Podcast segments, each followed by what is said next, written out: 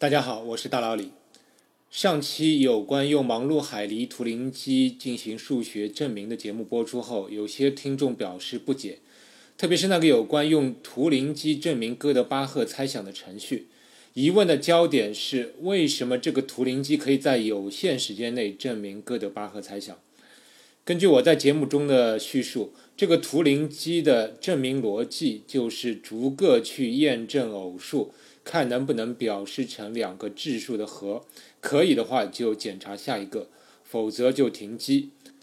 这个逻辑是再简单不过，但过去我们知道这种方法仅在对能找到反例时有效。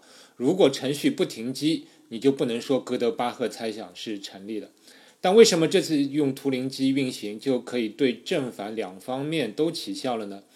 我觉得第一点呢，要搞清楚这样一条逻辑线，就是图灵机跑过了 BB 四八八八步后还未停机，这个条件可以推出这个图灵机永不停机，然后再推得哥德巴赫猜想为真。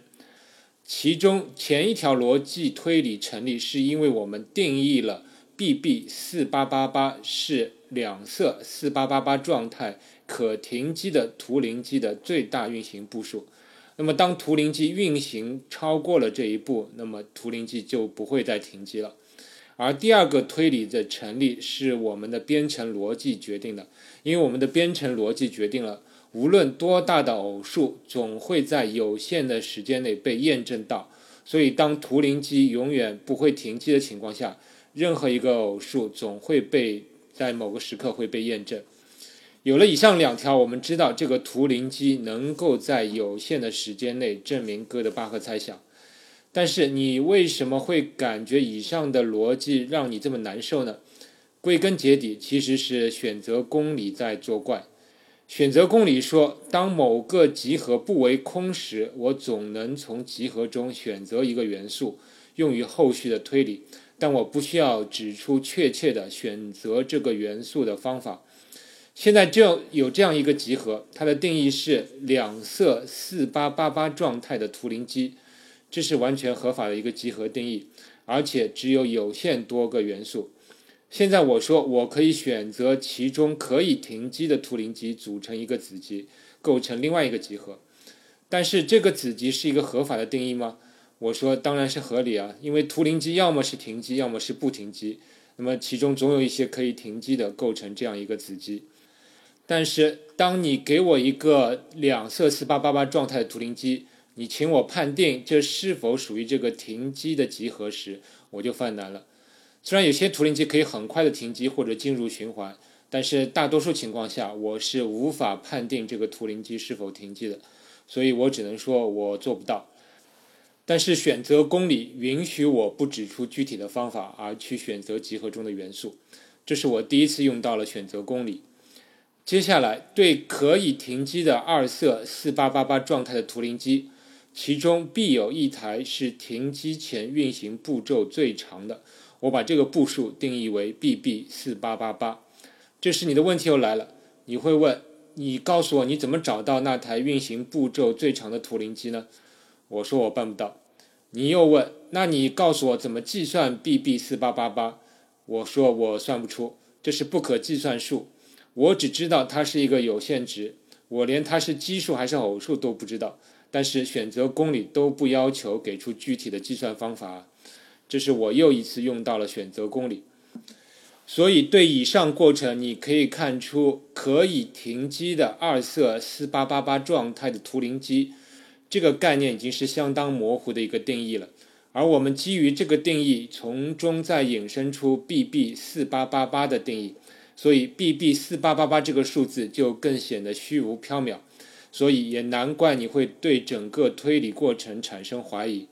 但是选择公理允许我们做这样的推理，所以只要你能接受选择公理，那么你就只能接受以上的推理过程。另外还有人问，这种图灵机验证方式是不是对所有可以枚举的数论问题都是万能的呢？都可以在有限的时间内得出结果？答案是否定的，因为有些猜想我们可以对其进行编程，但是即使程序永不停机，也不能证明命题为真。一个很好的例子就是考拉兹猜想。要编写一个程序验证考拉兹猜想，那是再简单不过了，就是把某个整数送进去进行考拉兹变换。如果变换到四这个数字，那就说明当前的数字符合考拉兹猜想，然后可以验证下一个整数。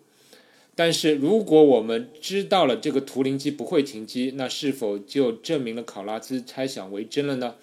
稍微想一下，你会发现这样是不行的，因为不管我们当前的图灵机在验证一个多么大的数字。你通过观察图灵机，你无法得知当前这个数字最终是否能够变换到四。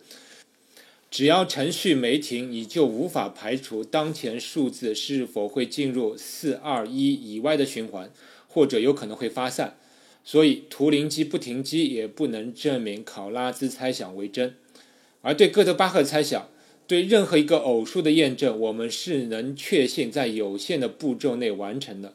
这是它与考拉兹猜想的本质区别。John Conway 也证明过一般化的考拉兹猜想是不可决定的，就是 undecidable。通过以上图灵机的例子，我相信你也会对 undecidable 这个词的含义有更深刻的理解。接下来的一个问题是，有位群友问：能否通过图灵机的状态数量多少来考察一个命题的难易程度？比如哥德巴赫猜想的图灵机是四八八八状态，而黎曼猜想需要五千三百七十二个状态，那是否就提示黎曼猜想要比哥德巴赫猜想难呢？但我们要知道，这个状态数实际反映的是编程逻辑的复杂程度，而不是问题本身的难度。哥德巴赫猜想本身的验证逻辑很简单，自然可以使状态数变得很低。实际上，已经有人把验证哥德巴赫猜想的图灵机的状态数缩小到四十七，但是这只是体现了编程逻辑的简单。另外，BB 四十七这个数字还是太大了，所以这并不能使我们真的去验证哥德巴赫猜想。目前以人类的能力，大概最多只能运行五个状态的图灵机，但是五个状态的图灵机能做的事情又太少了。最后一个问题是署名“海阔天空”的听众在公众号上给我留言，他对我节目中提到的那个可以证明 ZFC 公理系统一致性的图灵机产生了疑问，因为我们已经知道 ZFC 系统不能证明自身的一致性，那凭什么说那台图灵机能证明 ZFC 的一致性？如果这个图灵机的运行也是遵循 ZFC 公理？那么它就不能证明 ZFC 公理的一致性，除非它引入了更多的公理。这位听众的思考非常深入，他的分析确实是对的。那台图灵机确实引入了更多的公理。我上期节目其实没有说清楚，那个验证 ZFC 公理一致性的图灵机，其验证的命题并不是直接的，就是 ZFC 是一致的这个命题，而是一个比 ZFC 一致的更强的命题。他称为弗里德曼断言。这位弗里德曼的全名是哈维·弗里德曼，今年七十一岁，是美国的一位逻辑学家。他不是前苏联的数学家和宇宙学家，就是那个提出弗里德曼模型的亚历山大·弗里德曼。这个弗里德曼断言本身看上去像是一个图论中的命题，它的具体含义我们不用管。但是有人证明过。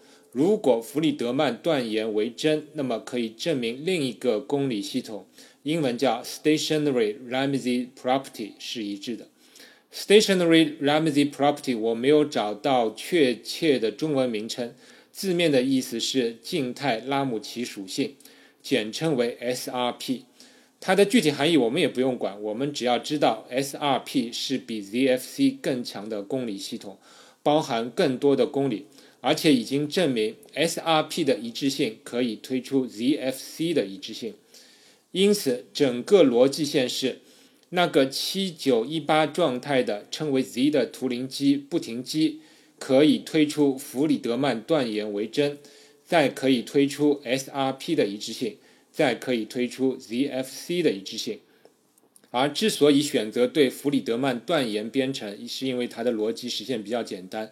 很容易在图灵机上实现。希望以上解答能够使大家更好理解前两期节目内容。我也很欢迎各位留下你的疑问，我会尽力解答。我们下期再见。科学声音。